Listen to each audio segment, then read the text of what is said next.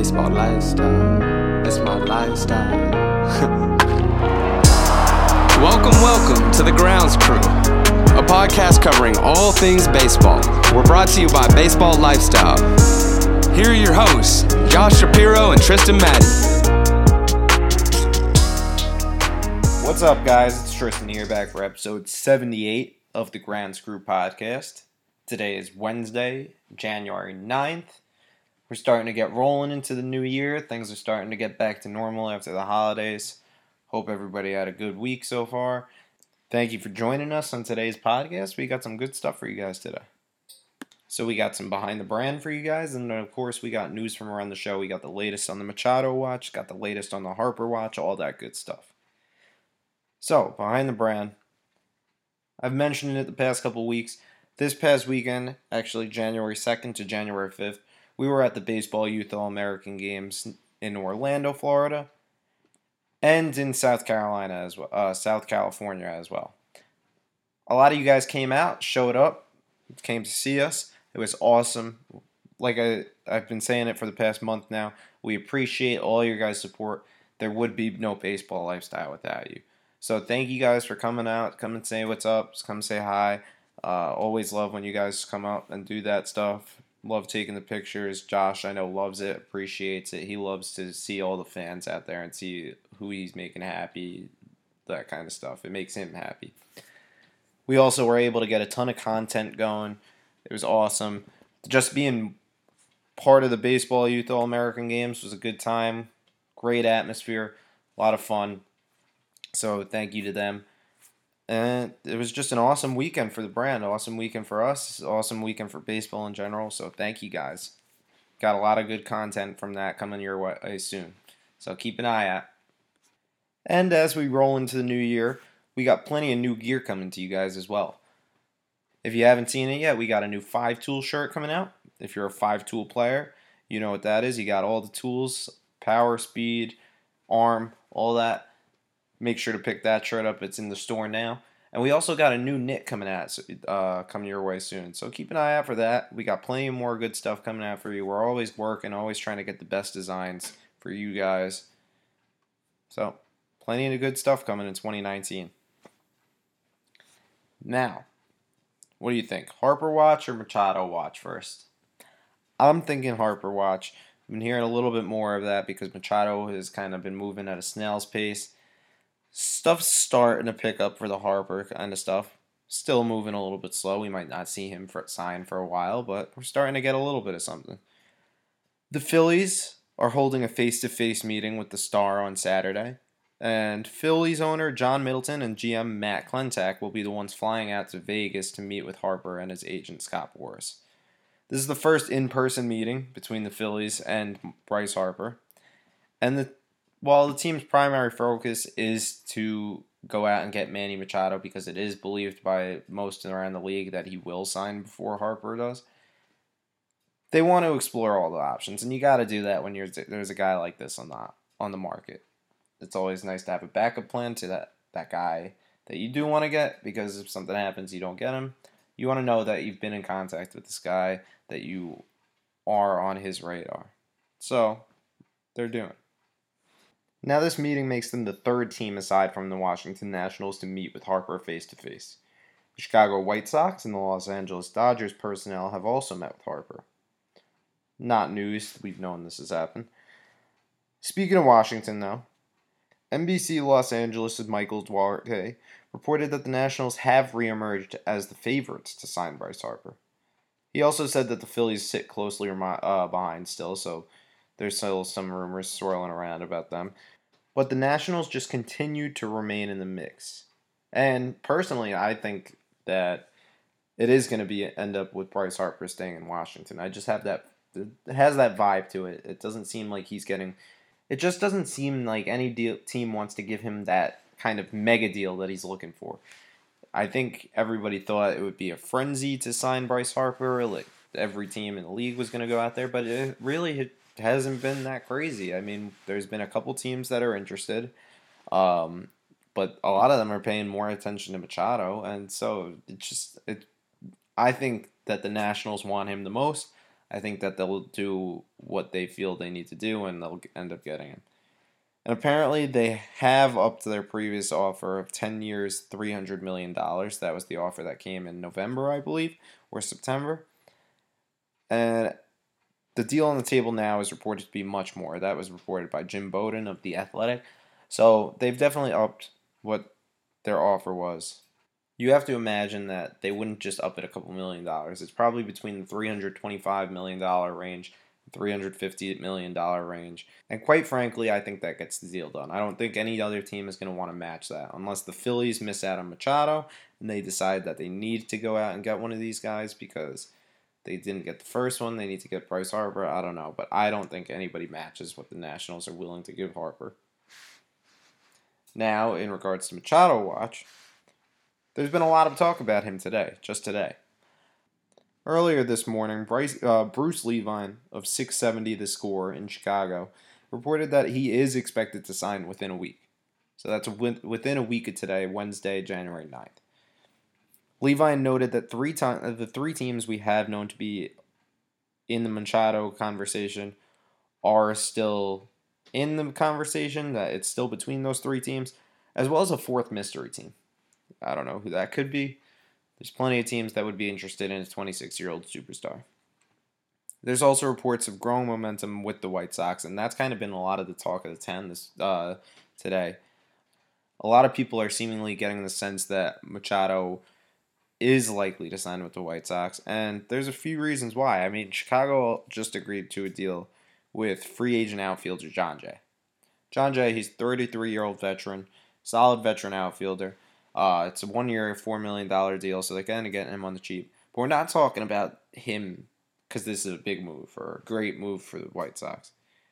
It's his sixth team in the past five seasons. It's not like he's some super talented player that teams were vying for. And he does add some depth, but he most important thing is that he's very good friends with Manny Machado's. And it looks like the White Sox are willing to accommodate Machado because they've already went out and got Yonder Alonso, and now they've added Jon Jay. These are two, uh, probably Machado's two best friends in the league. These three guys, they basically grew up together. They all come from the same neighborhoods in Miami. I mean, Alonso and Jon Jay have known each other since they were 10, and they knew Machado since he was even younger. So now that they've all made it to the big leagues, they've been meeting up in their hometown of Miami during the offseason for just a number of years. They train together, their families hang out together. They all know each other. They're very close. Players around the league even recognize that they have like kind of a special bond that they know each other. They're very close with each other because they a lot of people call them the Miami crew. They even used to go pick each other up from the airports when one of the others was in town to, for a series. So it's just they're very tight. They're very close. They've never gotten the opportunity to play together. So who knows? Maybe Manny bites at that. He wants the opportunity as well as being part of an up and coming team. And it's not crazy to believe that Machado would want to join this up and coming franchise. I mean, we've talked about how much talent they have. They have built one of the better farm systems in baseball. Um, he gets to play with his friends, and they're going to give him a little, ton of money. So there's reason to believe that he would sign in Chicago. It's definitely not crazy. I mean, obviously, I think the Yankees and the Phillies give him a much better chance to win now. White Sox are going to take a little more time. I'm also a little bit mad that he probably won't sign with the Yankees. It's not looking likely, but you know. Also, you're coming from a franchise in Baltimore that's been kind of up and down. They've never really been a real competitor. I mean, they were good a couple of times, but going to Chicago, you're going to have to endure a couple seasons that are going to be a little disappointing and they've never really operated as a big market team. I mean, this would be the biggest deal that they've ever given to a player. Before this would be Jose Abreu, who was a six-year, $68 million deal. That's the most amount of money that they've ever given to a player in that side of Chicago. So they don't operate like the Yankees or the Phillies. The Phillies and the Yankees are two teams that are going to go out and they're going to go spend money and they're just going to maintain success for a number of the a number of years. I don't know if the Chicago White Sox are going to be able to do that. They have all this talent, but maybe it comes together and they hold it together for a couple of years, but they aren't able to sustain it, similar to the Royals a couple of years ago. I don't know. We'll see. there are plenty, plenty of positives. We mentioned them before. So it's not crazy to see Manny Machado sign with the White Sox. In fact, I think we're going to see it. I think it's looking like more and more likely. So the Phillies might not get Machado. I mean, they still might. Who knows? Nothing's set in stone. But they continued their busy offseason the other day by signing reliever David Robertson. They agreed to a two year, $21 million deal, and it includes a club option for a third year. Robertson's a 33 year old and he's a back end of the rotation guy, so he should slot up nicely with Seranthony D- uh, Dominguez in the Phillies' pen. Robertson, he's an 11 year vet. He's got a solid track record. He's coming off a good year in, with the Yankees where he went 8 and 3 with 3.23 ERA in 69 appearances. Nice. And he also had the American League's seventh best whip among relievers who pitched 60 or more innings. So he's still competing at a very high level. He's still one of the better relievers in the league. He's a very consistent, reliable guy. And that's exactly what you need at the back end of your bullpen. He pitched in a lot of high leverage situations for the Yankees over the past two seasons. They used him in a lot of different situations. They even used him in a couple innings. They used him in the middle innings, all over. So he's a very good, reliable reliever, like I said. I'm a little sad to see that the Yankees weren't able to hold on to him because he is a class act. He's, you know, says the right things. He's a good clubhouse guy and he's very reliable on the field. So he's a guy you love to have on your ball club. And it's a good move by the Phillies, you know, they may strengthen that bullpen and they just continue to add on to what they want to be a competing team. There are also some reports about the Brewers trying to strengthen their pitching staff. The Brewers and the Giants are reportedly discussing a deal involving Madison Bumgarner. The teams have apparently had substantive communication, and the Giants would be looking to get one of Milwaukee's better pitching prospects back in return. That includes Corbin Burnes, Brandon Woodruff, or Freddie Peralta, or maybe a combination of a couple of them. All three of those guys, they're talented young guys who would come in and be competing for a rotation spot this year. I mean, the Milwaukee Brewers rotation has a couple uh, slots that you could fill with those. Now, Milwaukee's coming off a very good year. They won the NL Central, and they went to Game 7 of the NLCS before losing to the Dodgers. But the closest thing that they have to an ace is Jhoulys Chacin. I don't even know if that's how you pronounce it. His first name, to be honest with you guys. But Chacin, he was great in the playoffs. Don't get me wrong he's not historically been what you would consider to be an ace. So, with basically their entire core returning, Bumgarner could be exactly that guy to push them over the edge and get them to the World Series and potentially win it. I don't think any of those guys that we mentioned before, Burnes, Woodruff, or Peralta, are too good where you can't recover from giving them up. I think they're expendable guys if that gets you a guy like Bumgarner, I think you have to do it. I think that's what takes that team and levels them up. Bumgarner gives you a certified ace. Put him right at the top of the rotation. You know he's going to be clutch in the postseason. You know he's going to give you a ton of solid innings. I think you, that they have to go out and make that move if they can. To, especially since you know that division is going to be a little bit tougher. The Cardinals went out and made some nice moves the Cubs are probably a little heated about kind of falling to expectations. So I think the Brewers they should go out and make this move, strengthen that rotation, really take themselves over the top.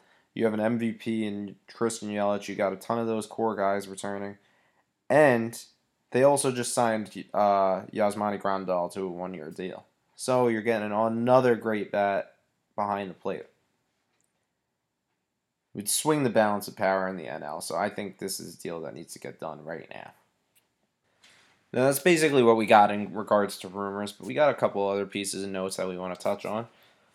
The Mets just hired David Wright, the former third baseman, to be a special advisor to the COO and the GM. So he's going to be helping out the Wilpons, the new GM Brodie Van Wagenen, you know, he's got plenty of baseball knowledge. He's a team guy.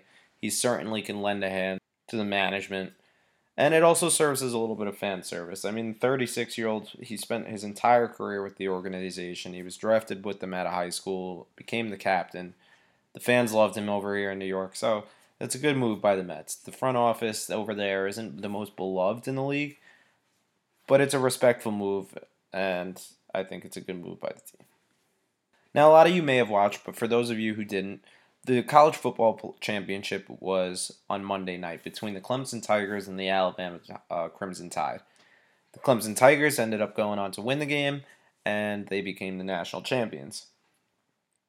To get to the champions, Alabama had to play Oklahoma, and Oklahoma uh, possesses a quarterback who was drafted by the Oakland Athletics in the first round of the draft last season, Kyler Murray a consensus top 10 pick in the MLB draft. He was a super talented player, but he's also a super talented football player. And that shows he was in the Heisman conversation this year. Excellent player, excellent athlete to be that good at both of these sports. All season long, it was reported that he was going to play out this season and then go on and start his baseball career, join the athletics, go into the minors, and do all that stuff. Now there are reports saying that he's expected to enter the NFL draft. The Oakland Athletics believe that's what he's deciding to do. See where it goes, kind of feel it out. To be honest, it's kind of a questionable move. I mean, obviously, I'm a little bit biased because baseball is my thing. I watch football, I enjoy fantasy football, all that stuff. I'm not as big into football as I am into baseball, though. Baseball is a big part of my life. I just don't think it's a good idea. You see what baseball kind of money that is out there, what kind of contracts are given out. It just is so much more than what these guys in football are getting. And football players, their careers are much shorter. Not always for quarterbacks, but in generally, football careers are shorter. There's always the chance of injuries in football. I think baseball is more guaranteed money, a safer, longer career. So that's the path that I would choose. If he really loves football and wants to pursue what he loves, then good for him. You can't knock the decision. There is always the chance you come to the MLB and you never make it to the majors. All that money's gone anyway. So he's taking a chance. Can't hate him for it, but it's an interesting decision. And with that, we have a wrap on podcast 78. Thank you guys for listening. I hope you guys enjoy the rest of your week. And we'll be back for more next week. See you guys.